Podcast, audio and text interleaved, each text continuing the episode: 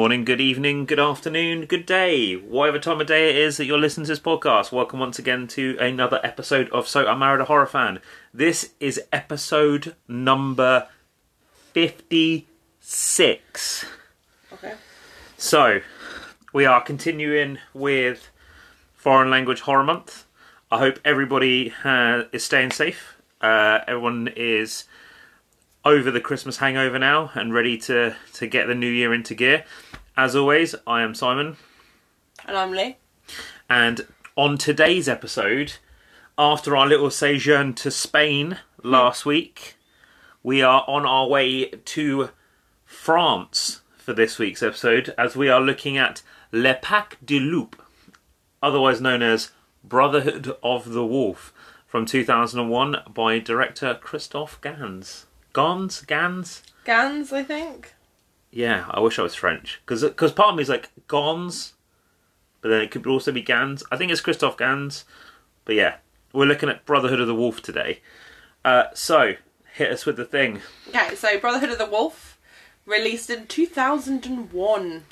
That movie is legally old enough to drink in America now. It is indeed. Right, now, you're gonna have to forgive me because I have to pronounce French names. So, uh, it was written by Christophe Gans as well.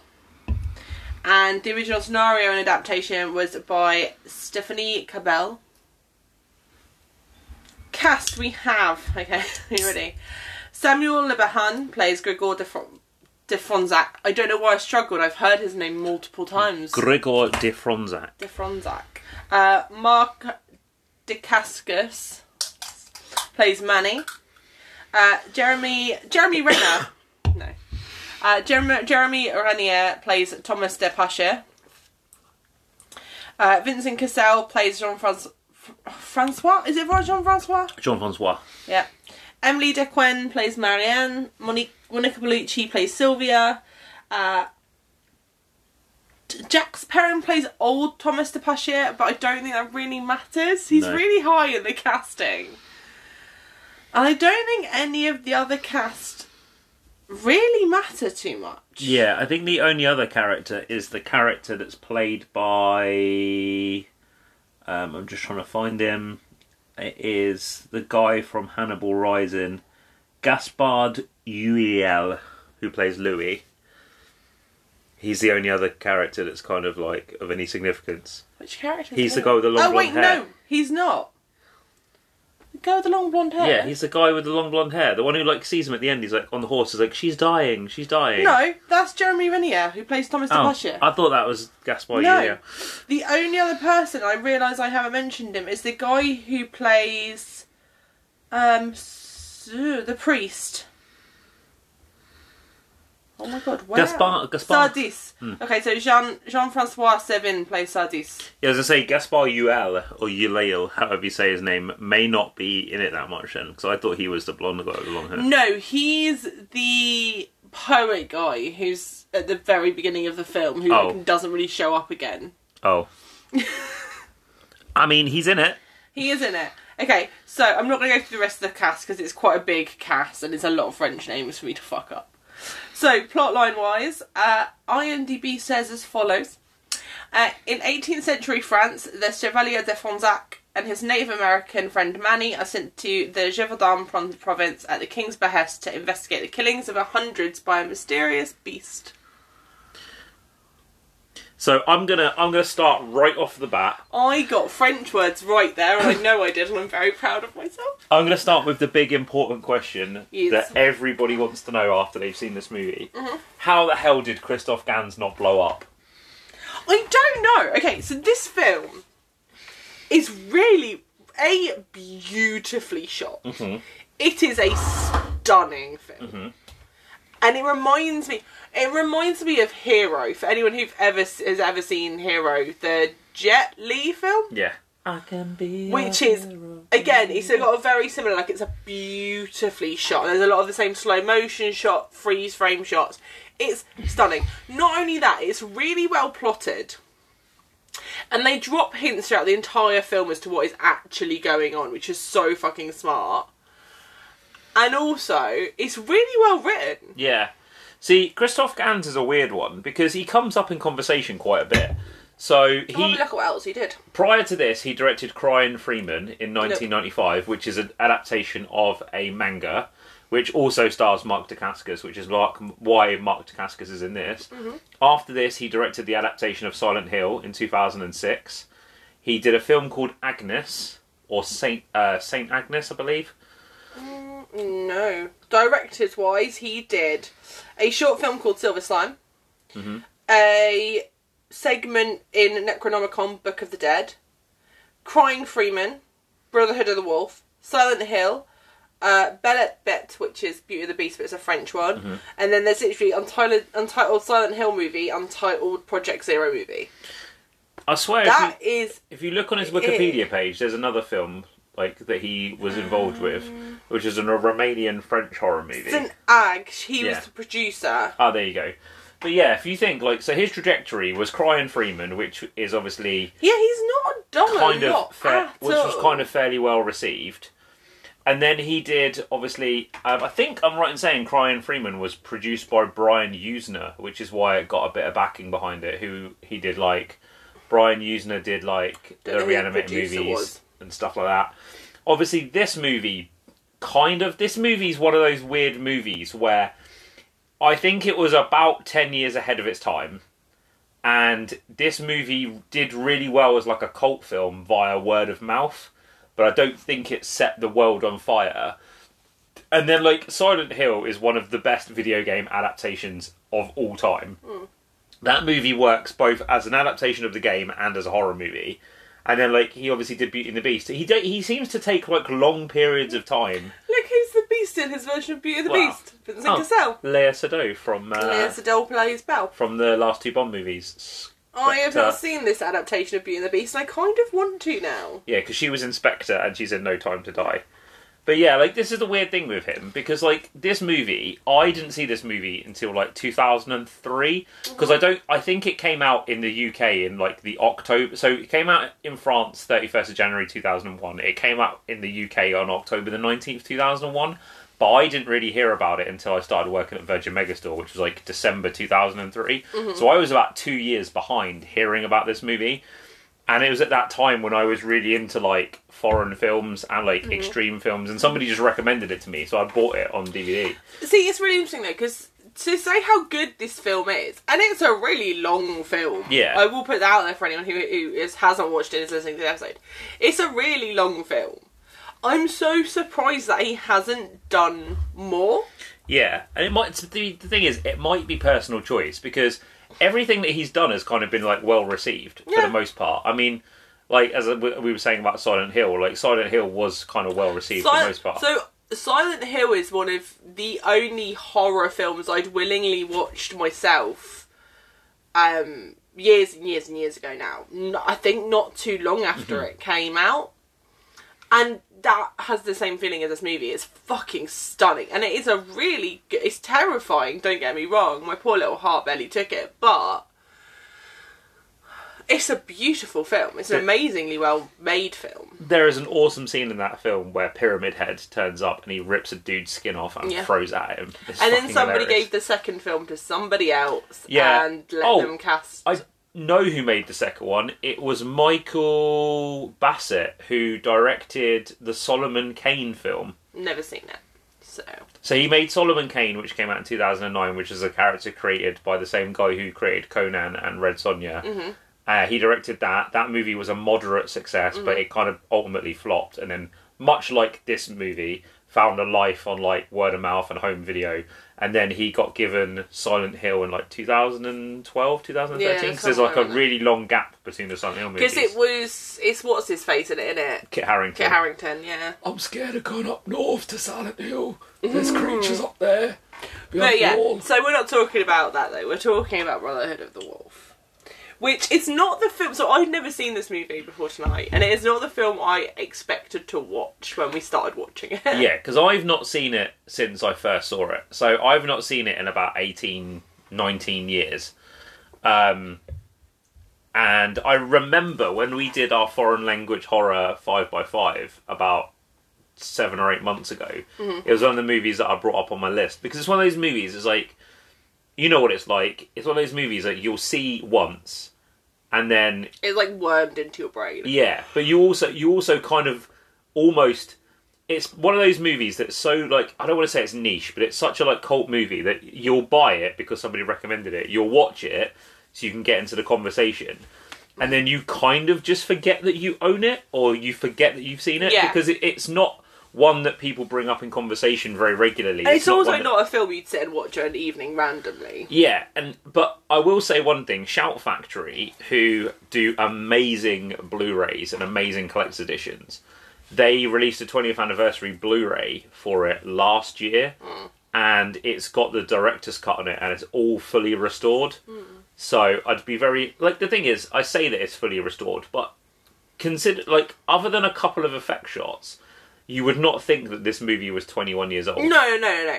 Outside of the, I'm not gonna lie, god awful CGI beast. Mm-hmm. But even then, that's used sparingly. Like they only use they only really use the beast effects of the like CGI kind a few times in the movie. Yeah, but there's some long shot mm-hmm. sequences with that CGI Yeah, beast, and it is fucking horrific. But it can't be held against the film because it is a time period specific thing. yeah. I mean, CGI wasn't great back then. it's a 2001 film made on a small budget. I am I am genuinely impressed though for a largely French production with a small budget that they were able to get Jim Henson uh, to do the creature I- effects. So budget wise, it had 29 million to it. Yeah, So, yeah. not a great budget, let's be honest. But not fully horrific, like a perfectly reasonable budget. I think my favourite thing about this film though is that it's set it's based on a real thing. yeah. So there's like a real legend of like something that happened. Yeah, in- so the beast of Gévaudan yeah. Yes. Um, it was a real thing. So it actually happened in between the 64 and 67, 17, 64 and 17, 67, I want to be very clear. Uh, it There was around about 100 deaths that were all attributed to a wolf-like creature that prowled uh. So that's There you go. Fun, that's- fun news for everybody. Also, the so the the Beastmaster, Mhm. the old guy who's uh, works and looks after the beast. Mm-hmm. Um, he's based on a real person who was killed by the Beast of Gévaudan. Nice. See, one, one thing I did want to say actually, and like we'll get into like a little, uh, a lot more of the aspects of this film in a moment. But what did you think about watching? Because like this is for all- for all of the things that this matches up, it is Mm-hmm. a martial arts movie. It is like a historical A historical drama. drama, and it is a horror film. It is, yeah. What did you think of like watching a horror movie set in a France and Yes. b this time period? Because the thing is, we're so conditioned as audiences to watch kind of like modern horror movies. So I like a Victorian horror. Mm-hmm. Like if you give me if you if you sat me down and went, we're gonna watch a horror movie about a serial killer in the 1600s in London, I'd be like, bang on, put it on, mate. What Jack the. Ripper? Yeah. We're gonna do that in a few months. I know we are, but do you know what I mean? Like, you could give me anything, and you're like, it's set during the 1600s. They're going to be wearing the pretty dresses and the fun knee-high boots, and I'd be like, sorted, bang it on, mate. Well into it. As the great man himself says, me- men will say that I gave birth to the 21st century. Um, no, I, I just love realised I referred to Jack the Ripper as a great man. you did, and I didn't even acknowledge it. I was just like, mhm. Whoops. um. The thing is, though, is so I like period dramas. I like period things in general because I'm always amazed by the costuming. yeah. and I like a fancy dress. And I'm never like I would love to have a reason to wear kind of like a 16th century Marie Antoinette dress, but I'm never going to have a reason to wear one. So I live vicariously through watching people wear them in films. Yeah. So I'm never going to get to wear one. It's a really, really big, big thing in my life. No, I love, I love period um, films. So period horror film for me is perfectly. I think as well, like the region of France that this is set in and the time period it's set in lends really well to the story that they're trying to tell. Yeah. Because like it's set in like it's not set in France. like Paris or like Well, because I'm not entirely sure how far it is from Paris. I'm assuming like a couple of days horse ride Yeah. Because it seems to take them a while to get places. But what I mean is like it's not set in anywhere with any like mod cons really. no, it's like a rural. like- it's a rural. yeah, it's like a village, which is kind of nice. And then obviously the fact that everyone at that time was like super skeptical. Everybody was like a fucking sorcerer or a witch or yeah, like if you if you had any kind, if you did like anything that was out of the norm, you were definitely a witch. and everyone is a bit xenophobic and a bit racist, Mm. uh, which is fucking weird. Like that's the one thing I find weird about like historical films. Thing is, though, is it? I kind of like that they don't because they some films, especially modern adaptations of like things set in period times, they will avoid The language, the or language the, like, or anything like Yeah. that. And this film is a historic. At the end of the day, although it is a horror film, it's a historical drama, yeah, and that is the kind of language that would be used. So I kind of prefer that they keep it like historically accurate. yeah, But also, I'm a white woman, so yeah. my opinion is kind of invalid on it. But yeah, no, I like that they kind of stuck with the period specific language. And al- also, just another side effect. Aside from Manny side effect, side note, aside from Manny, all of the characters actually existed.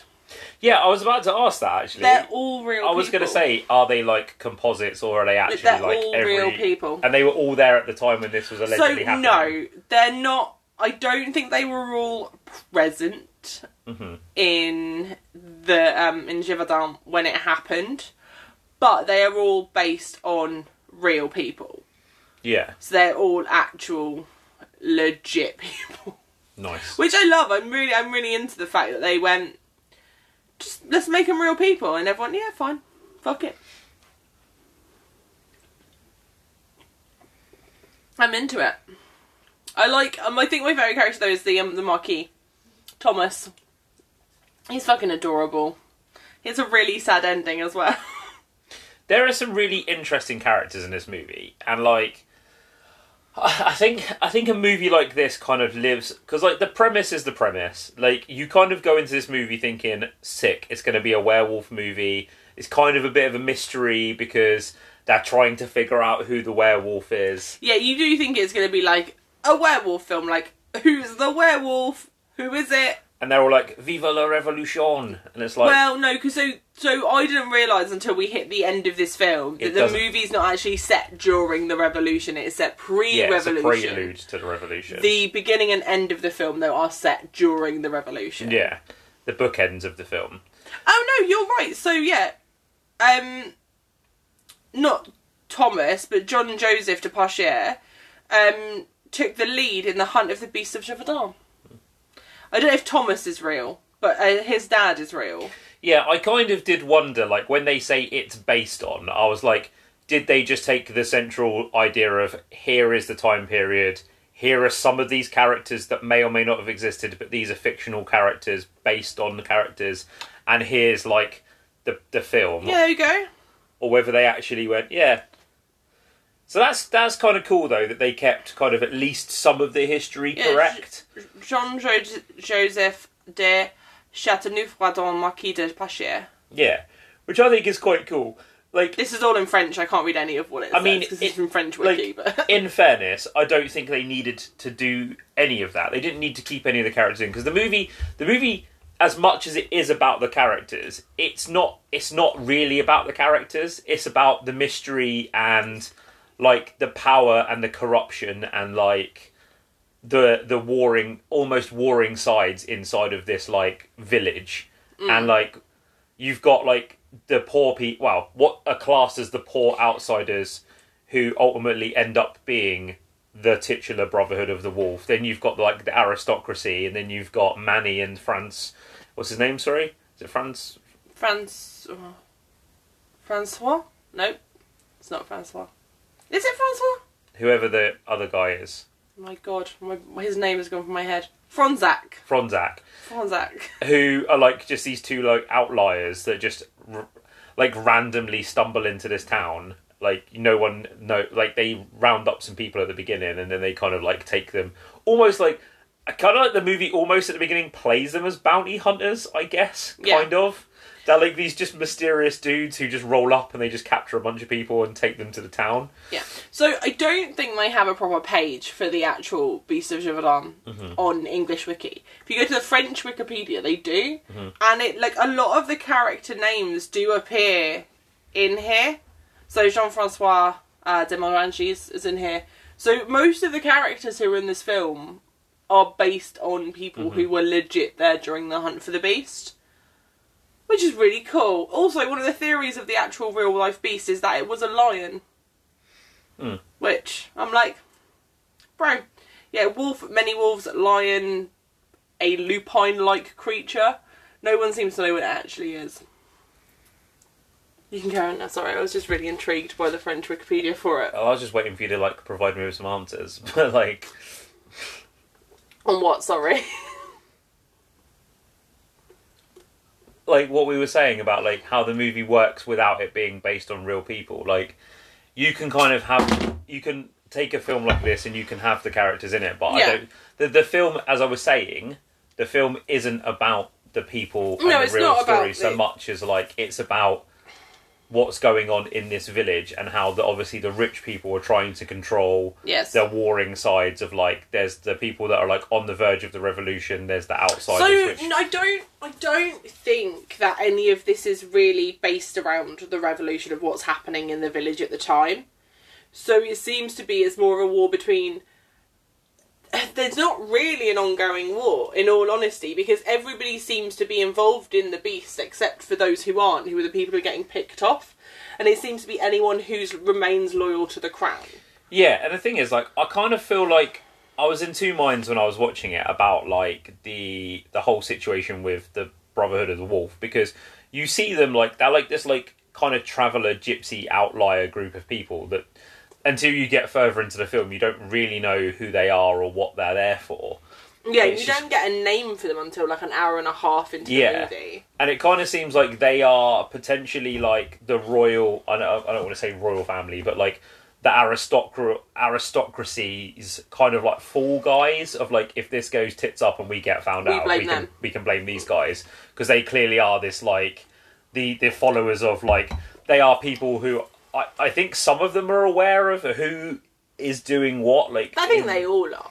but like they are kind of like they are just followers of the creature of like they So- worship the idea of the creature Yeah, so and what the creature basically, does. the whole plan behind it is that they're going to they're using the beast to kind of create this fear. And they're saying that the beast is sent by God to take out the king because he's no longer loyal to God. Mhm. Because there's the book that's been written that keeps appearing. You see it numerous times throughout the film. And I don't know, they're planning on terrifying the king. I don't know if they're planning to kill the king with the beast at some point. Yeah, like I would imagine that's the ultimate play. I don't know if it is or if it's just to kind of put the fear of God so he'll return back to the church. Yeah, Because if I remember correctly, a big part of the revolution was that Louis the Sixteenth had kind of turned his. This is Louis the Sixteenth. yeah. Is he the man in the iron mask, motherfucker? Was that Louis the No, it's Louis the Fourteenth because that's that's setting set during um. There's Musketeers, so yeah, it's Louis Louis the Fifteenth. Because So he's the guy before this? Yeah, I think so. Okay. I can't remember which Louis it is during Musketeer period, but it's not him because he's married to Anne of Austria, Mm-hmm. not Marie Antoinette. Okay, That's the only reason I know they're two different people is because they have different wives. I mean that's fair. I think it's Louis the Fifth. Fourteenth is Musketeers, and then it's his son who is during the Man in the Iron Masks. I'm pretty sure Louis dies. But there are some kind of like parts of this film where you're like the motivations are a little bit unclear. Um, because as you say, like it could be that they are getting him to return to I the throne by putting the fear of God in him, I or think- they're planning to over like kill him and overthrow the throne. I think part of it is that the translation isn't great in the English subtitles because there were numerous times during the subtitles where they didn't actually translate anything. Because I mean, it was easy words, so like no, they didn't translate, which I know means no, it's fine. But a chevalier, they didn't translate. yeah, Uh, none of their names popped up half the time in the subtitles either. They just skipped over subtitling their names in, just so you know. which is uh, which I only know because I I figured out what all their names were and I could hear them saying. I was like, I wasn't in the subtitles. That's really strange. Yeah, it was the vaguest Cliff Notes versions. Yeah, the subtitles on the English translation are not great. Oh, to be fair, I'm half tempted to um, get Nick to watch this film and tell me how bad the subtitles are. Yeah, because I do feel like you kind of miss some of the character motivations by not having clear subtitles. Like, I don't think the fact that the film in French really makes a difference in terms of because there's like certain inflections and like body language and things that you can read, but I do think the subtitles But I are the basest. Like, So I know, I know for a fact that some of the subtitles are cut down quite a lot. So um, I think it's the very beginning uh, where they s- they're talking about the revolution, and the line is something along the lines of um, the revolution had brought terror, but the English subtitles do not say that. It's just like the revolution was coming, and so I know full well that this translation is not great, and they've skipped. And I don't know if that's because they kind of assume that we British people wouldn't really know what happened during the French Revolution, yeah, maybe. and I do think it's Which that- seems weird because we are we a lot of we tend to study it in school. Like it's one of the things most schools study now. and I do French think that is to some degree a, detri- a detriment to the film because, as I say, you do kind of lose what's going on Yeah. at certain points because you're not really sure like what the the full intention of what the characters Yeah. and stuff is. And the thing is as well with this movie where there's so many moving parts, there's a lot of like different factions. There's people moving in and out of factions. There's like different Well, there seems there seems to be the two set factions, three set factions. So there's the Brotherhood with um Jean. Marquise. Nope, the brother Jean Vincent Cassel's Yeah, character. yeah, yeah. That'll work. We will call him one armed man from now on. With him. And then there is um Manny and my god, why have I forgot his name yet? We've literally just done his name. Uh Fronsac Mhm. with uh the Marquis and kind of their like I feel like they're kind of their own little faction because everyone else seems to be involved in it except Yeah. for like these three. And then there's just the general villagers who don't really know what's going Yeah. on. They're just being And then- basically they're just food for the monsters. Then there's the weird subplot with Fran Scum Fronsac. Fronsac. Do we just call him Gregory? Will that be easier? No, with Fronsac, where he's like kind of got a prostitute friend, Sylvia, who he visits regularly, and he's kind of like in and out with her. But then he's also trying to sleep with Marianne. So he's kind of got this weird thing of like, sometimes I'm trying to shag this little blonde lady, sometimes I I'm trying to shag this brunette lady. so I lady. don't know how kind of all of that worked back then. Because the thing is, is so Marion seems pissed off. So Marion finds out that he's been seeing Sylvie. Mm-hmm. She seems more pissed off when she finds the portrait of her. Yeah. And she thinks that he has feelings for Sylvie Mhm. over the fact that he's obviously sleeping with a prostitute. Yeah. Like that doesn't seem to bother her as much as she thinks that she has that he has feelings for Sylvie. Because when Sylvie meets sees Sylvia sees her in the church, she says he's only ever loved one one woman. It's your name he would say while he sleeps. And then she seems to forgive him for seeing a prostitute. So I think it's not so much the fact he's banging her; it's the mm-hmm. fact that she thinks he has feelings for her. Yeah, it's a weird thing. Oh, yeah, I like, don't know how, how brothels and stuff works during. I like I don't know again if it's down to the translation or if it's just the way that the movie wants you to think. But there like seems to be some kind of like I could be way off base with this. Mm. They seem to hint that fucking Vincent Cassel's character is like supernaturally imbued as well.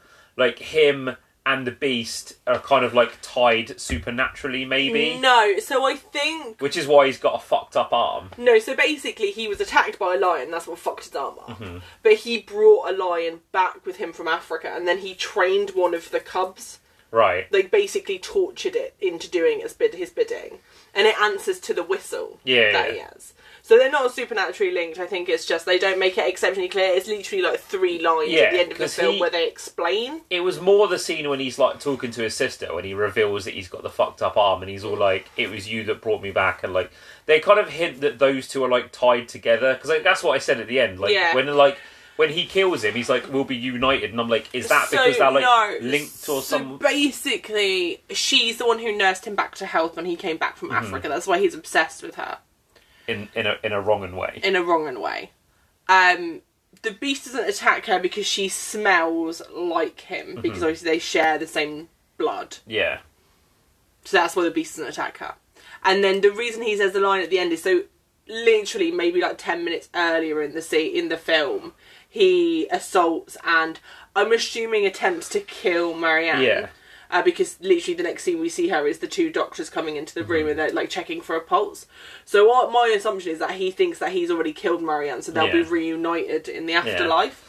See Obviously, again, don't work whole, out for him, but fuck you, bro. that like all sort of stuff doesn't make sense because like that scene where he's like revealing himself to her. I was like, I was like, what is he trying to imply here? That he's got like some kind of like fucking supernatural strength or some shit, which would make sense like with a werewolf movie, like for Yeah. him to be kind of like But it's not a werewolf film. no, it, well, it is and it isn't. Mm. Um, It's not really. like this, there's there's one dumb decision. There's one dumb thing in this movie that really, Okay. really, really, really, really pisses me off. Mm-hmm. So, and I, I just, I just think, I just think it's hunt cunts. I think the fucking people in this movie just wanted an excuse to hunt animals mm-hmm. because there's a, there's a whole there's a there's a sequence where they find the dead woman and it's all a bit sleepy hollow and he's measuring up the fucking bite in her body and stuff. And he says like this is a sketch of what we think the the animal which they The keep referring to like. which they keep referring to as a woman, which is fucking Yeah. weird as well. Um and then But I don't know if that's maybe just a translation error. yeah, I'm going to come back to that later on though. Um, and like they have a drawing of it, and it looks like a fucking fucked up porcupine. Yeah. And then, like two, maybe two scenes later, they are on this hunt, shooting all the wolves, So the hoping that the beast is among these wolves. And I'm like, none of those wolves are is, big enough so basically, or fucked up enough. They just they're just regular ass wolves. So basically, I think all it is is that none of them believe that because obviously it's a child who gives the description. Yeah. I think they all think the kid's exaggerating. And they're all like, it's obviously a werewolf. It's a werewolf, guys, werewolf. And they're all like, well, we kill all the wolves. Banging, we'll sort, we'll do that. Also, like, wolves would have been murdering a lot of people back then anyway. I mean, Because a lot of the pe- the peasantry would have died Yeah. to wolf attacks. but I'm just saying, So, a werewolf would be like bigger. we than- don't know that. Have you ever seen a werewolf? Do you actually know what a werewolf looks like? No, but every description of werewolf ever shows that they are slightly different in size and stature to a regular house wolf. That might not. That might be exactly why, babe. We don't think werewolves exist in the real world. Is because they're actually just wolves. Maybe I just thought that scene was unnecessary. I did not need to see them killing all the I wolves. think it was, but also it does lead into a point because I was really confused because they don't explain this at any point as to why Mani was so bothered by them killing the wolves. Hmm. They don't explain it until after the scene, and then they never actually address the fact that he is a has a wolf spirit. Yeah, I guess he has a wolf spirit. Like, a wolf spirit. yeah, they never they never mention what his spirit. They make they make a whole thing about spirit animals. Yeah, but they never Also- actually mention what his is, and I'm assuming it's a wolf because wolves become an Yeah. intre- integral part of his story. yeah. But they never actually tell you that. And up until that point, like when he he's like being weird about the wolves, we don't even know why he's being weird about the wolves. Yeah. And to like kind of to, to be like to use the appropriate term, they say that it's like a totem, don't they? A totem, that's the Which word I think was is the for. appropriate term to use. But But one thing I did love actually was so um, Mark Dacascos researched Native American tribes because he's supposed to be Apache. No, no, Iroquois. Iroquois. Yeah. Sorry if So- that's the wrong pronunciation. Yeah, I don't. I have no idea if the that's Ir- how it is. Iroquois or Iroquois tribe, I think it, it- they say that he's from. But I know he did a research into like the actual tribes for his part. Um, oh no, sorry, he's a Mohawk. He's a Mohawk Indian. Yeah, but they He's from say he's Iro- I- I- I can't- I- can't pronounce it. Iroquois tribe. Iroquois tribe. I think that's what his tribe was Mm-hmm. called. But he's a Mohawk Indian, um, and he did he did research into. He studied the culture. He also became fluent in French and learned how to ride a horse. Because there's a scene that's cut out of the movie where a raven helps him find the body of a shepherdess.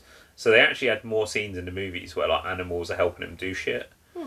which I think they cut out. Yeah, because you know we never find like because we see the shepherdess die, but we never we never find out what. Yeah, No one ever goes and finds her body. I think I think that that scene would have been prior to them finding her down by the thing because like they pluck all the dead ravens away from her body. So I imagine like that scene of him with the Oh, I thought you meant the shepherdess, the one that dies later off in the on the film Maybe, but with I'm the dog. like I kind of assumed that the, either that woman or the woman that had all the dead crows and ravens around her, it would have been between before one of those scenes. Um, but yeah, like he I, he's a, he's a fascinating character in this. Um, like he doesn't get a huge amount to do, but like I like the way that he um, he brings a sense of like spiritualism and like almost grounding to the sort of film. So between in this film, him and Sylvie and Sylvia are my two favourite characters because both of them are sassy, Mm-hmm. and I love that. I love it so much. And there's a great scene, and I made a point of it when um, when we were watching the movie, and I'm making a point of it now when they're in the brothel, and all of the girls are refusing to sleep with him. And the one girl is like, "So you're a sorcerer?" And he literally just so he's sat. I'm assuming naked. He literally just whips the cover off himself, and I'm assuming he has a massive dong because she looks very happy with the fact that she's the one who's gonna have to sleep with him. yeah, And he literally like that's it. There's not like there's no other thing in this scene at all. Literally, it's all of them going, "Oh, well, we can't sleep with him. He's a sorcerer." One girl goes, "Well, I'll do it. I like his tattoos." Oh Then no, they also whips the blanket they off. also say it's because he's a redskin and an Indian. Like that's why some of them refuse to sleep with him. Yeah, but I think the main racism. issue is is that he was a sorcerer for a lot of the girls, except that one girl who's like, "I like his tattoos. Well, I'll it's do it." because it's because the one girl says that she saw his snakes move, I'm assuming the are- tattoos. yeah. which is fucking bonkers. Yeah. But like, Also, none of his tattoos are snakes. I want to be very clear on that. He does not have a snake tattoo. no, he does not. But he he's a fascinating character in this. And like the thing with Mark Dacascos is Mark Dacascos is a fucking great actor, and he like he hardly pops up in anything. So he's done some big budget movies. He's in Cradle to the Grave, which is the Jet Li and DMX one. Hmm. He's in John Wick 3. He's in one of the Expendables movies. And he played Eric Draven in the Crow TV series, The Crow mm-hmm. Stairway to Heaven, which is quite cool because him and Brandon Lee were childhood friends because their mums were friends. So he's one of those actors. He does like a lot of like direct to DVD stuff, but he does a lot of like fight movies. So like martial arts movies or like movies with extensive fight sequences in because he's a trained martial artist. That's why people hire him. But I think this movie is really interesting because he gets to do something like he does do martial arts in this. Like there, he gets to be in a couple of cool fight sequences. But he, it's interesting to see a character like him, like the character he plays, put into a setting like this because of the way that the French aristocracy view him as like a sorcerer or a demon or a Satanist or like a savage at one point. I think they call him, and they mm-hmm. think he's a cannibal because of like the the racism between like how they view the Indian tribes at that time. But he's also the one that brings the kind of like gravity to the fa- fact of like actually this could be a legit wolf doing this, and here's the reasons why. Mm. Thing is, though, is I think I don't talking about like obviously the racism towards his character. I think part of it is because a lot of French would have not been to the Americas at this point. So basically, it's word of mouth. It's whispered rumors of like, Yeah, it's like it's oh, like this the is whole what the Native Americans were like. Because I don't forget as well at this point in time, a lot of um, British ships were going over there and wholesale massacring well, yeah. This would the have been Native Americans. this would have been around the time that Pocahontas happened. Mm-hmm. Like, and I say that don't like people are gonna be like, "That's a fucking Disney." Well, no, Pocahontas was a real person. yeah. like that. The discovery of the new world, as it were. Um, well, happened at that the thing is, though, there's a funny one. 'cause So, just on Pocahontas, because um, Pocahontas is a real person, but it's really funny because if you watch the film and you watch the sequel, a lot of the story seems to be pulled more from the story of Sacagawea, hmm which is quite strange. One just the- as a side note, One of the coolest things I've ever done in my life is I've seen the statue of her at her gravesite. what's Sacagawea? No, Pocahontas. Uh, Pocahontas. Yeah, she's bo- uh, she was buried in Gravesend in Kent, which is not a huge amount of distance away from where I was born. And we went on a day trip and we saw the big I may have statue my there. stories mixed up at this point. But she was she was It's been a long time since I've done any of that level of history. yeah. She came to England and she settled uh, with I think it's I don't know if his name actually was John But with- Smith with the man with the who guy John who John Smith Smith is based based on. And uh, Well, yeah, we, did- we I don't we, we we'll we'll say she came over here and settled. I don't know how willingly she did so. yeah. but like that's that's kind of what happened. But it's interesting to see, like going back to this this this Yeah. story. It's an interesting to see, and the, the great thing I love about his character is it's not only his his character and what he does; it's the influence that he has on his partner as well. And then when he ultimately gets killed trying to ta- track the beast and the Brotherhood to kill him, That scene made me really sad. um, it's what Fron Fronsac does Mm. in terms of like he goes full Native American as well. In terms of like he puts on like the war paint I- and he kind I- of like I feel ode to his friend. I don't kind of. know if it's so much that or it's that he it's more of a he's doing it to because a lot of it comes across as more of like um camouflage Mm-hmm. because he's in the dark a lot so him having the dark like the dark paint everywhere would make sense but I think also it's to terrify them a little bit Yeah, but it's all. It, it, I feel. I feel like it does also come across as in like tribute to like a fallen brother and Yeah. like because he refers to him as his brother yeah because that's the that, that's the really interesting thing about the two main characters both both uh Fonzak Fronsac and Mani. Fonzek and Mani is that for all of the kind of bullshit that everyone kind of keeps harping on about how he's, you know, a savage or a cannibal or whatever. Fonzek's always there just going like, nah, he's my brother, mate. He's yeah, chill. he's, he's like I learned all of these things from him. Yeah. he's almost kind of like at some points like a translator for him because where he doesn't say where Mani doesn't say a lot, he um he, Unless he's he- sassing people. yeah he kind of he kind of speaks for him, but he never he never speaks in in he it never comes across as like this is a white man white man splaining like native culture. He always takes it seriously and explains verbatim like this is what he believes. This is mm. what But one thing that is interesting in the play on the two characters is there is a scene, you are right, it's just when they start talking about totems where he refers to Mani as his brother. But he never defends Mani against anything they say. no. ever. He will correct them, but he never, ever, ever defends him. No, I And feel, it's, it also just seems like Mani's just like fucking white people. Like he does not care. He's just like Yeah. fucking white. I people, noticed man. that he never kind of goes against what the people are saying. But I'm also like because he knows that his boy's going to whoop that ass if like they He get out. whoop that So like I think that's kind of also he's like I'm not here to defend him. I'm just here to kind of help you try and understand him. Yeah, And, like, I'm assuming as well. Like Mani taught him to fight because in his fight sequence later on in the film, he has quite a similar fighting style to Mani. Yeah, like this is this is one thing I would love to know because he says that basically Pox wiped out Mani's tribe and he mm-hmm. was like the last one that was left. And when he went into New France, the guy like they basically whoever it was that they were fighting against the Americans, I think, essentially left Fran- Fronsac for dead. And that was when Mani found him. Hmm. So I would kind of like to know how long ago that was. I'd like to know how long they've been friends, and like I think- how long they've been living together and training together and all this sort of stuff. I think from how they speak to about each other and to each other, it's been a very long time. Yeah, I would assume so.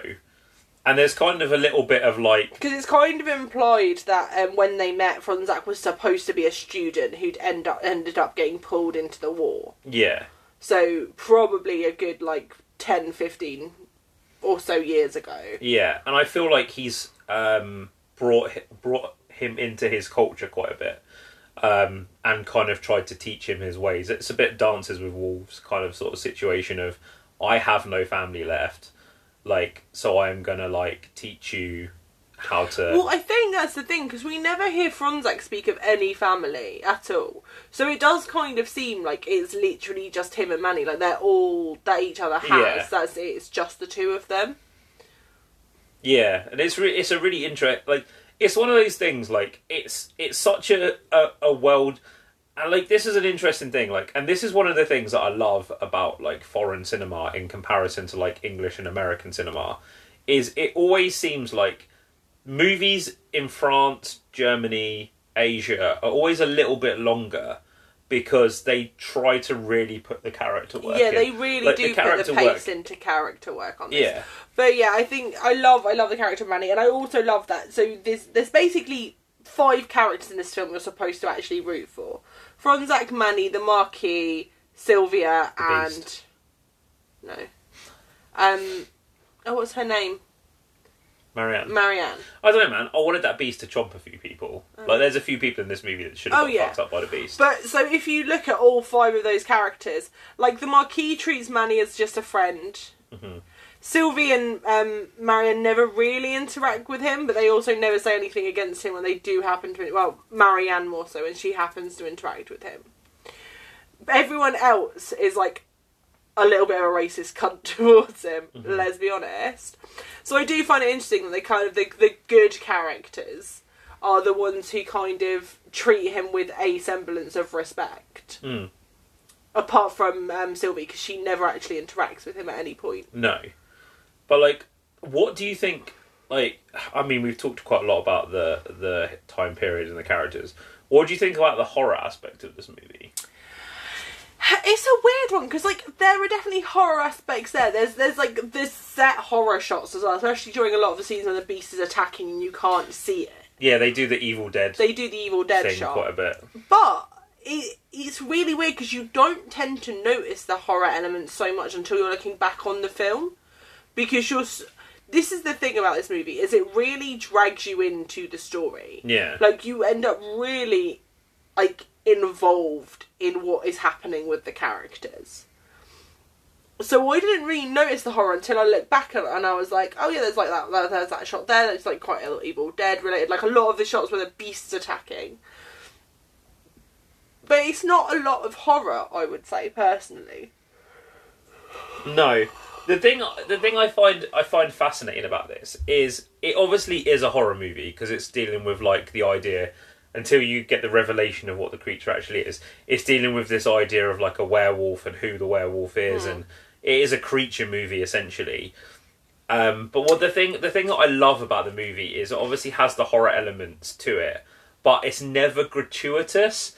It's kind of like a lot of the horror is like the impending fear of like when the monster shows up and when it's going to show up and where it's going to show up. Do you know one interesting thing actually to talk about? Um, because obviously we talked about how this is a werewolf film, and I'm pretty sure at one point, at no point in this film do they ever ref- refer to the creature as a werewolf. No. Ever, it's always the beast or she.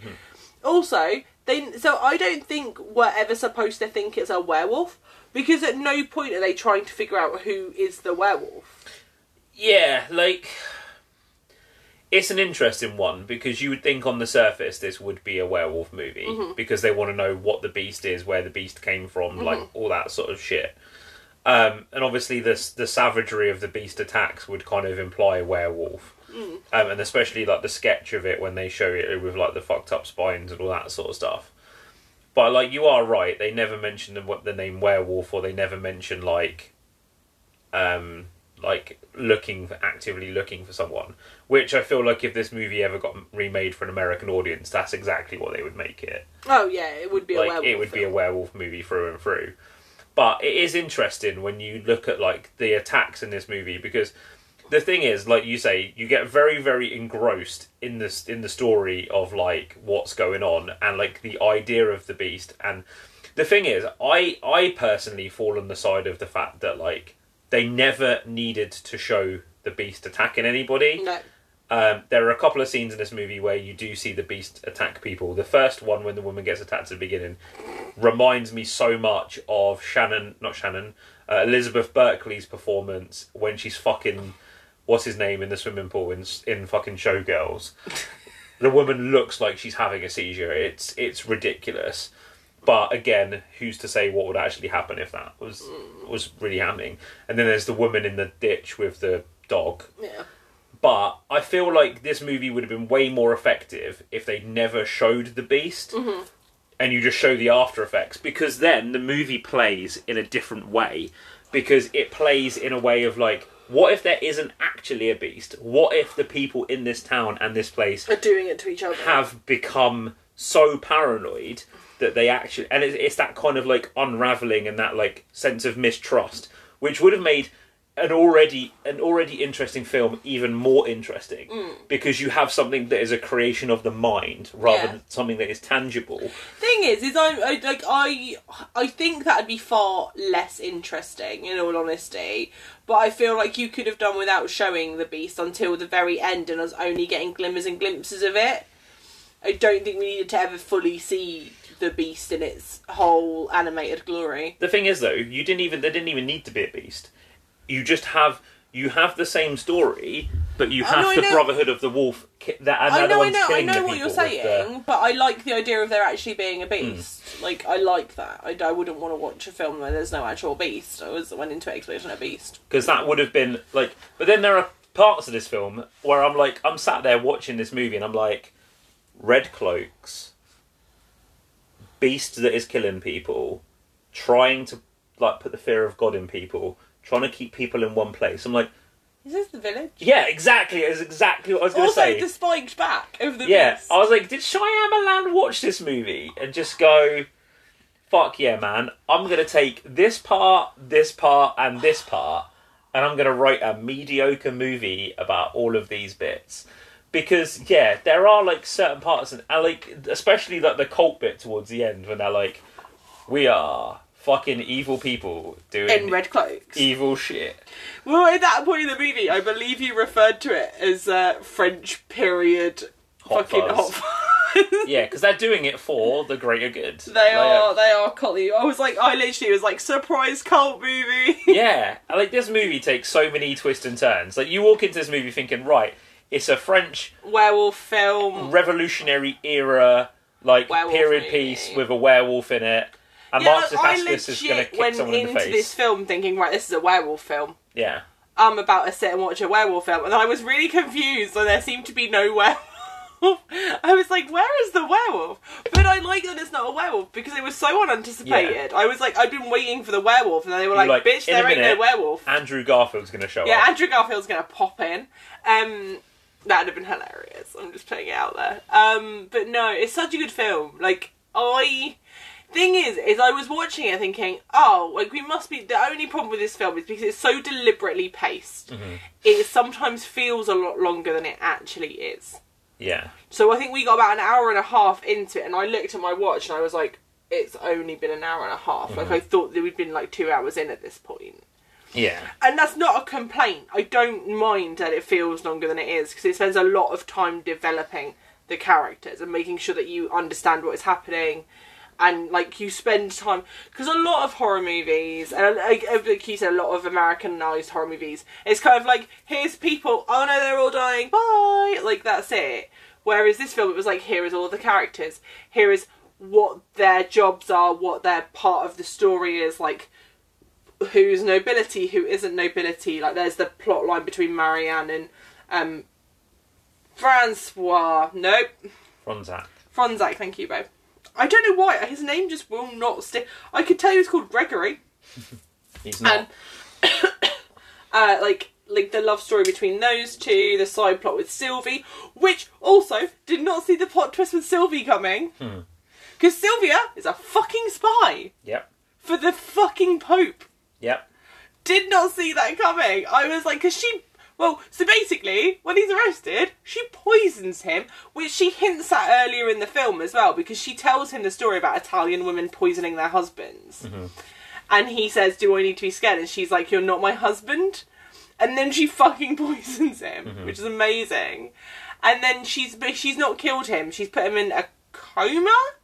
She goes and digs up his body, and you find out like she's actually a spy for the Pope, who basically has sent her to come and find out what s- the priest is doing. I can't Yeah. remember what his name is. The priest is doing because they intercepted a letter and basically he's gone fucking mental. And I'm like, he has gone fucking mental, Sylvia. You are correct. Um, but I love her character. Also, I love her outfits in this film. The fucking costuming department did a bang up job. Yeah, But yeah, that plot line did not see coming. She was actually a spy the whole time for the Italians. I was like, what? Mm-hmm. There were a few plot twists, like at the end. So the end of this film, the this film, the film ends on like a really sad note, and then gives you a brief glimmer of happiness. And that's kind of it. Because the film opens with somebody telling the story of what happened. Yeah. And then you get to the end of the film and you find out that it's Thomas, the Marquis, who you spent the film with and kind of fallen in love with his character, who is writing the story literally just before he's going to be executed during the revolution. Yeah. And it's really sad. I was like, oh my god, they're literally about to. Um, they're gonna kill him. Like this is his, his like deathbed confession Yeah. before he gets his He's head it, chopped like, off. this is my confession. No. Um, and then you get a brief glimmer of hope where you see um, Fonzak and Marianne. Marianne on, On the, the ship, which They're is on called. Brother Ro- which is called Brother Wolf, which is named after boat. Mani. Yeah. But yeah, I think it's safe to say that this movie is a lot. Yeah. Would you agree that the reason why this movie didn't find an audience, because people tr- people always try to say with foreign films that foreign films don't find worldwide audiences because, they're, foreign, Yeah. Which is bullshit. Because Train to Busan and more recently Parasite. Squid Game has Squid Game. proven that if the material is good enough, people will sit through subtitles, or I Or guess dubbing. or dubbing. Um, but I I think the reason why this movie didn't find its audience straight away is because this movie is like a million miles ahead Oh, of yeah. what everybody else is doing at the time. So I think that is the problem, and I think that's why this film struggled to find its audience. Is because this film is, I wouldn't say it's so far ahead, but because it's such a deliberate film, Mhm. and it's very much like paced, and it's quite slow. A lot of people have been like, watched the first 20 minutes and gone, oh, this is fucking shit, and then told their friend it was fucking shit, and told their friend it was fucking shit. I think that's the problem. And I think that's a problem a lot of foreign films have with an hmm. American or an English audience, is that we tend to like our movies fast paced because we want 90 minutes, bang, done, we're out of here. yeah, Whereas if you have the patience for a longer movie, mm-hmm. foreign cinema is great because they are phenomenal films, but you have to have the patience to sit through a two and a half hour film with subtitles, probably referring to things that you're not fully going to understand because of cultural differences. But if you're willing to put to put the time in and the effort, foreign films are always amazing. I feel I, like- I say I say always. Every foreign film I have seen, I have thoroughly enjoyed. Some of them obviously are also trashy, but it's worth it. See, I feel like if this movie was made now, it would be like an A24 movie, and everybody and their dog would be raving about it. Yes. like in the same way that like and it, they're completely different films but like you look at like this new era of horror like what's known as air quotes elevated horror mm. because they don't they want to they want to praise horror movies this but they don't want to say would fall into Yeah. if it was made So now would be an, at stuff an like elevated horror movie. the witch the lighthouse hereditary Green midsummer green room Green Knight. yeah green room as well. Oh, I haven't seen Green Knight. I didn't Um, even know that was a film. lamb Oh yeah, Lamb. True. which apparently is bonkalonkos i haven't seen it yet but it would fall very much into that and like mother Yeah. like it would fall very much into Like that art kind of like house- art house. art house like horror. A24 would have bought this and they would have fucking had a field day with this movie. Um, and I feel like and I think that's the thing is if this movie was made now, it would have a huge following. yeah, But it wasn't made now, and I think that I think that's what you're trying to say, isn't it? When you say this movie was really far ahead of its yeah, time. like it kind of was like because a movie like this. So to kind of scale it back a bit, in 2001, horror was like nowhere near where it should be now. I don't even want know what came out in 2001. 2001. I think Donnie Darko came out in 2001. But then you look at look at the other stuff that was like dragging around at that time. Things like we're like a year away from Ghost Ship coming out, and we're on like So- fucking. 2001, we had Is this horror or in general? horror. Jeepers Creepers, 13 Ghosts, Jason X, Pulse, Valentine came out, uh, Children of the Corn Revelations, Cradle of Fear, Mhm. The Hole. Uh, oh, Suicide Club came out the same year as this. That is Nice. an excellent foreign movie if you don't mind, for- foreign horror film if you don't mind gore too much. Elvira's Haunted Hills. Jesus Christ Vampire Hunter. Jesus Christ! I'm literally finding films I've never heard of, and I'm like, I want to see all of these films. Uh, also, the others came out as well. Devil's Yeah. Backbone, Frailty, which has got Frailty's really good. has it got who I think's in it? Matthew McConaughey and Bill Paxton. I did not think it was either of those people. Looking at the cover, it looks kind of like it would be um, Stuart Townsend. That's Matthew McConaughey. It looks kind of like Stuart Townsend though. Because if you look in that picture there, the colour one at the end, you can see it's Matthew McConaughey. Yeah, but this one it looks like Stuart Townsend. Yeah. For So anyone who can't see what I'm pointing at, is the frailty cover with just the half the face. So like we're kind of in that weird transitional period where screams come out like A fifty scary thousand. movie two has just Yeah, been released. like fifty thousand slasher movies have come out. We're like two years away from like torture porn starting. So we're like a couple of years away from like Cabin Fever coming out. Then the Saw movies coming out. We're in that weird Which transition. Which is really interesting because at this point in like Japanese horror, it was a lot of torture porn. Yeah, it was A also of, a lot like, of like the, the gore. J yeah, the, and like a lot of the J horror. So you've already had at this point, you've had films like Audition, you've had Dark Water, you've had The Ring, But you've had like more, Ichi what, the Killer. what more what I'm saying is it's funny that in the UK we were like three or four years away from torture porn hmm. horror, whereas in like Japan that had already come and gone and we'd moved on to more stuff now. It feels sometimes a little bit like England is really far behind the curve Yeah. of where the rest of the world is at horror. So you kind of look at this movie. This movie, and I think that's the reason why it fell through the cracks, Mm.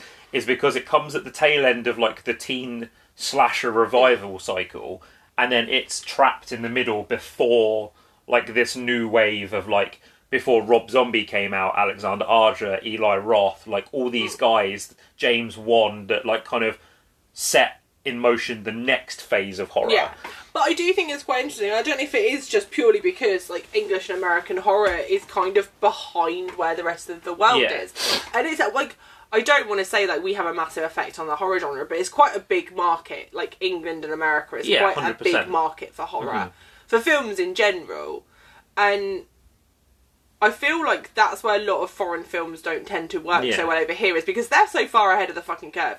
We're trailing behind and going, oh, it's shit, no one will ever watch it. And then 10 years later in the UK, everyone is making a film like that in Yeah. America because, oh, it's really hip and cool now. And I'm like, yeah, but it was hip and cool 10 years ago. And you said it was shit. Yeah. So. But I feel like I feel like there's a lot of films like that that didn't catch on over here. Like Donnie Darko is a prime example. I didn't hear about Donnie Darko in this country until the tail end of 2003. Mm. So and it had already been out nearly 2 years by that point Yeah. in like America and it just didn't do anything. Mm. And then that Gary Jules song blew up and it kind of floated its way over here and then uh, that film blew up. And it's kind of like I.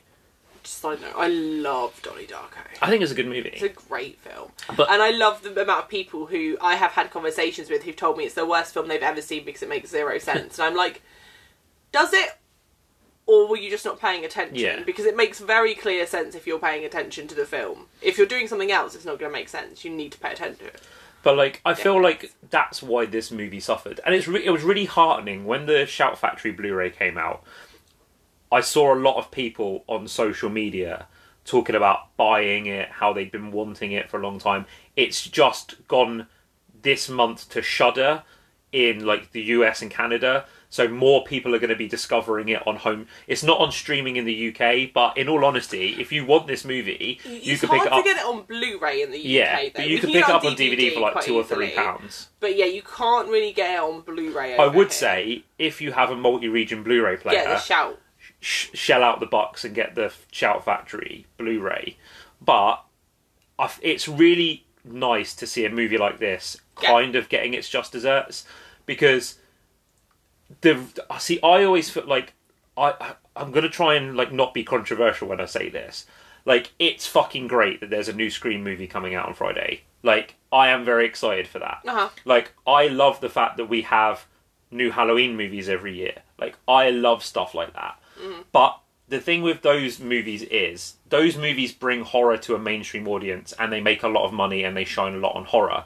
But they don't necessarily bring people into the horror fold because they are by and large products from like we're on Scream Five, we're on Halloween Twelve, we're on like blah blah blah. All of these movies that like will put eh, because people know Ghostface or Michael Myers, they bring money in because casual audiences will go and see them.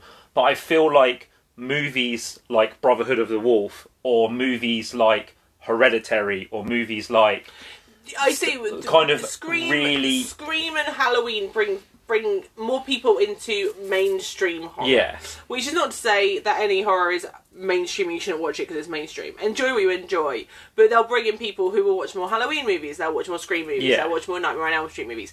They might go and see the new James Wan. Yeah. They might go and see the new Insidious. but they movies. don't do anything for Yeah. the growth of the genre as a But you whole. won't. But that that same person who's like, oh, I really enjoyed that. I'm going to go watch the new Conjuring movie. I'm going to go watch the new Yeah. Insidious film.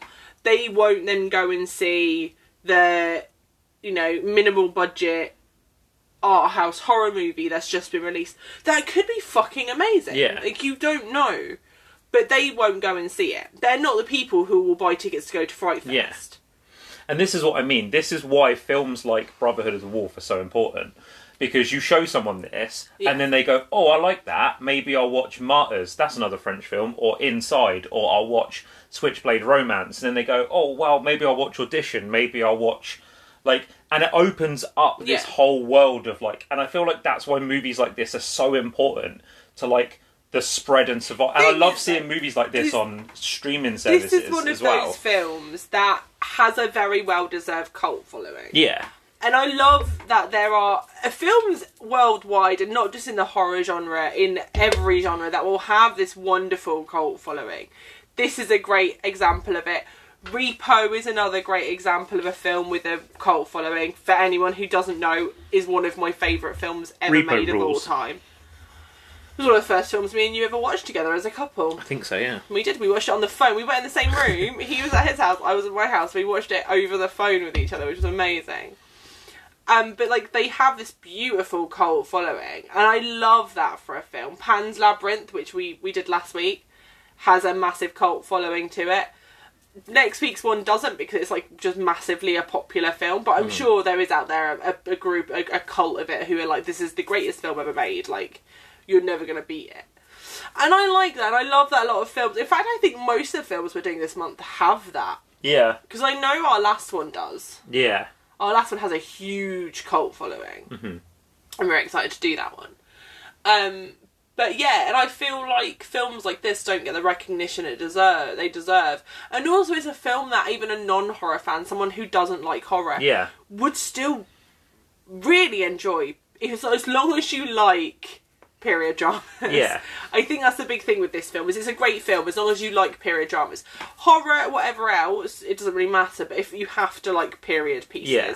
to enjoy this, And I want to make it very clear, like I'm not bashing movies like S- S- Scream and Halloween because they're like the films that I grew up on. Like Scream's one of Oh, my God, favorite no. movies, but more what I was saying was like, they're not going to change the genre. yeah, they're not going to be films that are going to change. Like they're not going to they're not going to be the films where people look at those movies and start taking horror seriously as a genre. Like you need to have the elevated horror movies to kind of look at those films and take genre like for for and I'm not saying that like the awards are important like I'm not saying a horror movie is ever going to win Oscars in this day and age but in a day and age when Spider-Man No Way Home is being campaigned for a best picture Oscar why aren't people saying The Night House should be nominated Oh for mate, best the Night House film should be or nominated. that like Candyman phenomenal. or like things like that. You know, we should we and like the thing is, I feel like people just look at horror movies and they go, "Uh, that's fucking gross. That person's having their head cut off. It's all like."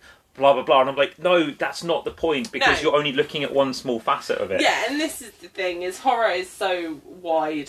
And that's why I love Shudder because Shudder curates playlists for you and they'll put things up and they have such a wide array of like different types of films Yeah. worldwide and it costs you like less than a cup of coffee a month to Yeah, it have does. access to all of these films. Yeah, it's very true. Uh, again, we are not in any way sponsored by Shudder. Mate, I'd love to be sponsored by Shudder. If they want to sponsor us, I'm totally separate. Like, even if they don't pay us, they're just like, we'll give you a free Shudder subscription. I'd be like, fine, I will, Mate, I will hop. I don't even it. I, like if Shudder sent me a free baseball cap, I'd be so happy. I would wear my Shudder baseball cap and my a Shudder tee. Like if you, if Shudder just sent me a t-shirt, I'd be so happy. I just wear my Shudder t-shirt all the time.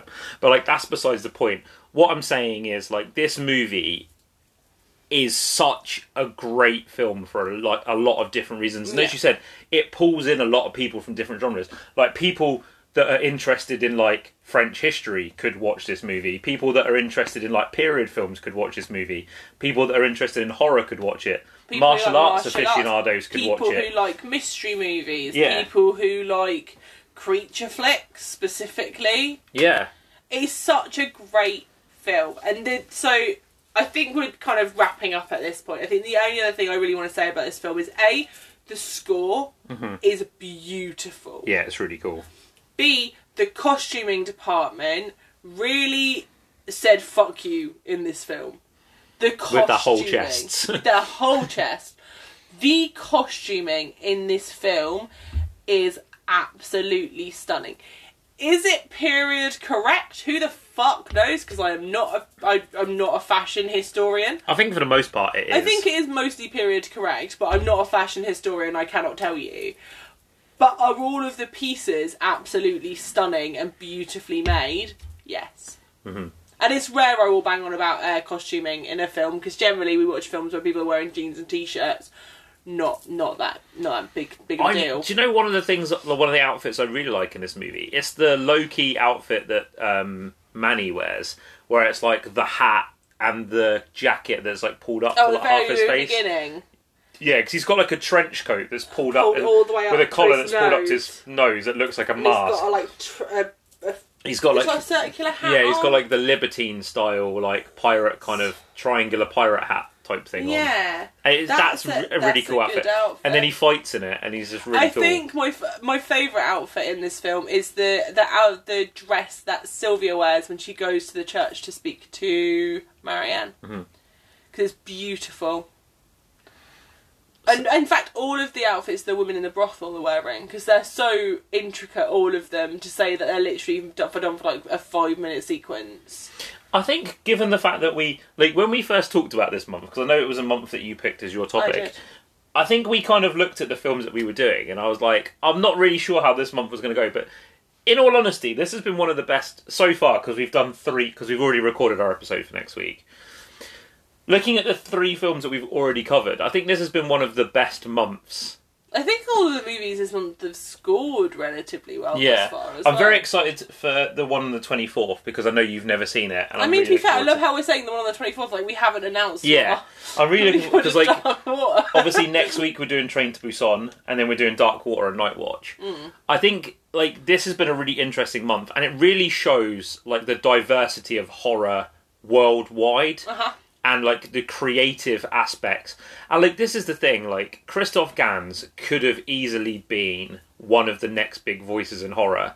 And I think it's a real shame that he didn't. Mm. And I don't know, as I say, like I said back at the beginning of the episode, I don't know if that's personal choice that yeah, he chose no not to make any more why He movies didn't make any more films. because like the French sensibility when you look at French filmmaking. I mean, look at Alexander Aja for example. Alexander Aja comes out, he makes Switchblade Romance, aka Haute Tension slash High Tension, and then he he does things like Piranha. He did Mirrors. He did Horns.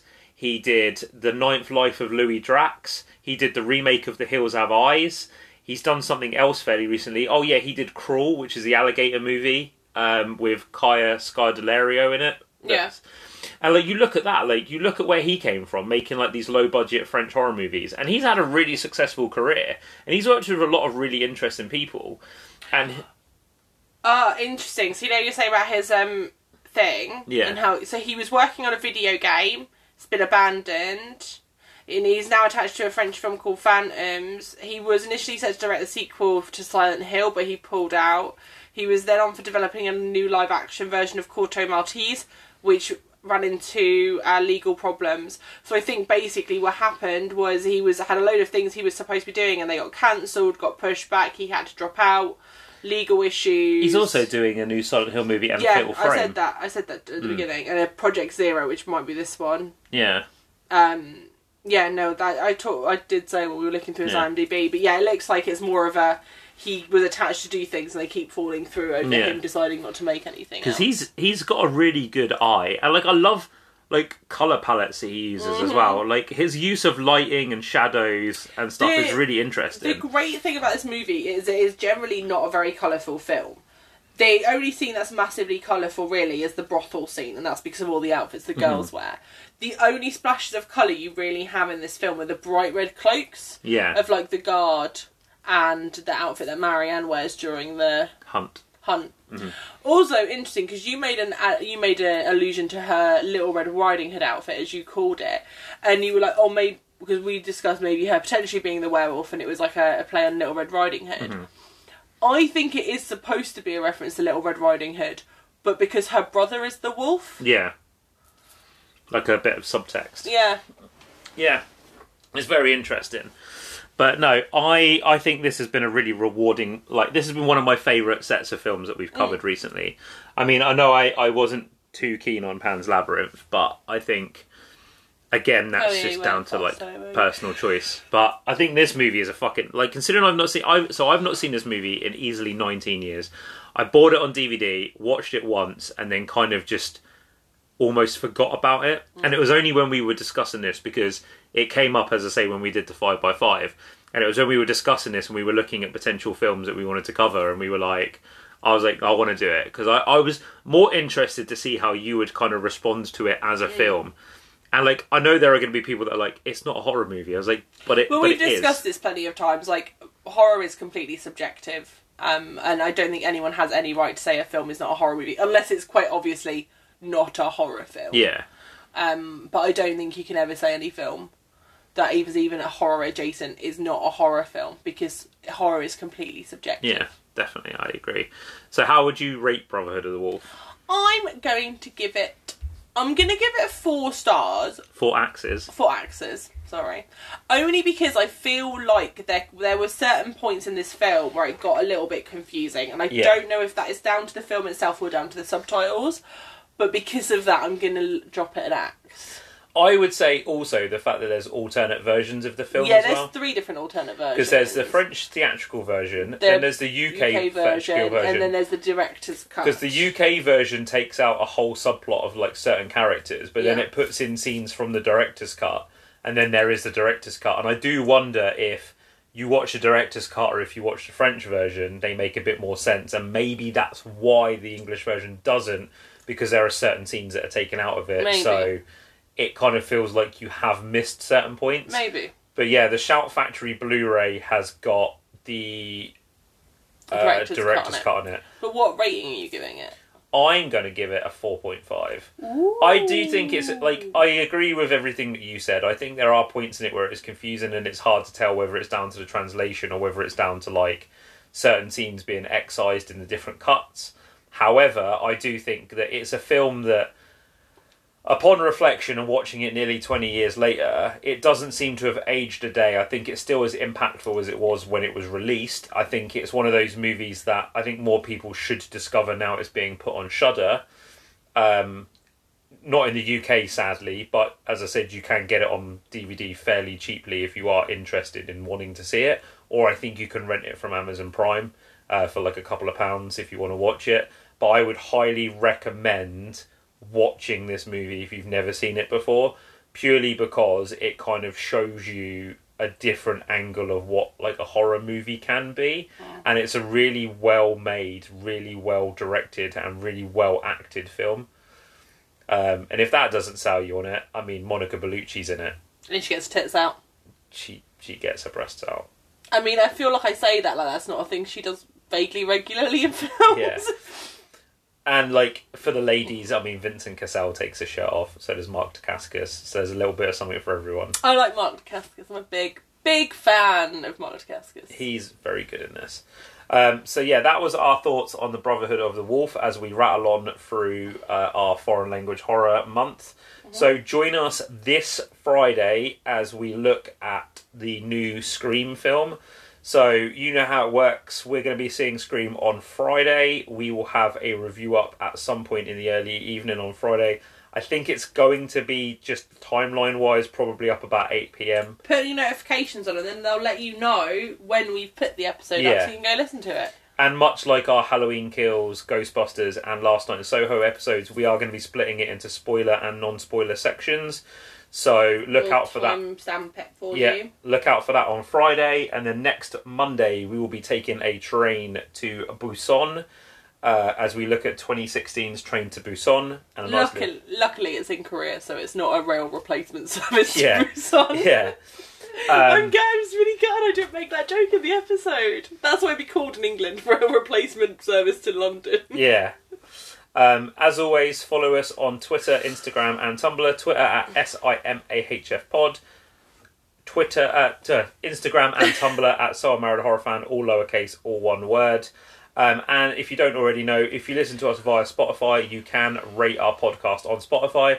Under our title, there is a little star with a number. It takes about 20 seconds. Uh, just click on it, give us a rating. We would greatly appreciate it. And as always, stay safe, stay spooky, and we'll see you in next week's episode. Bye. Bye.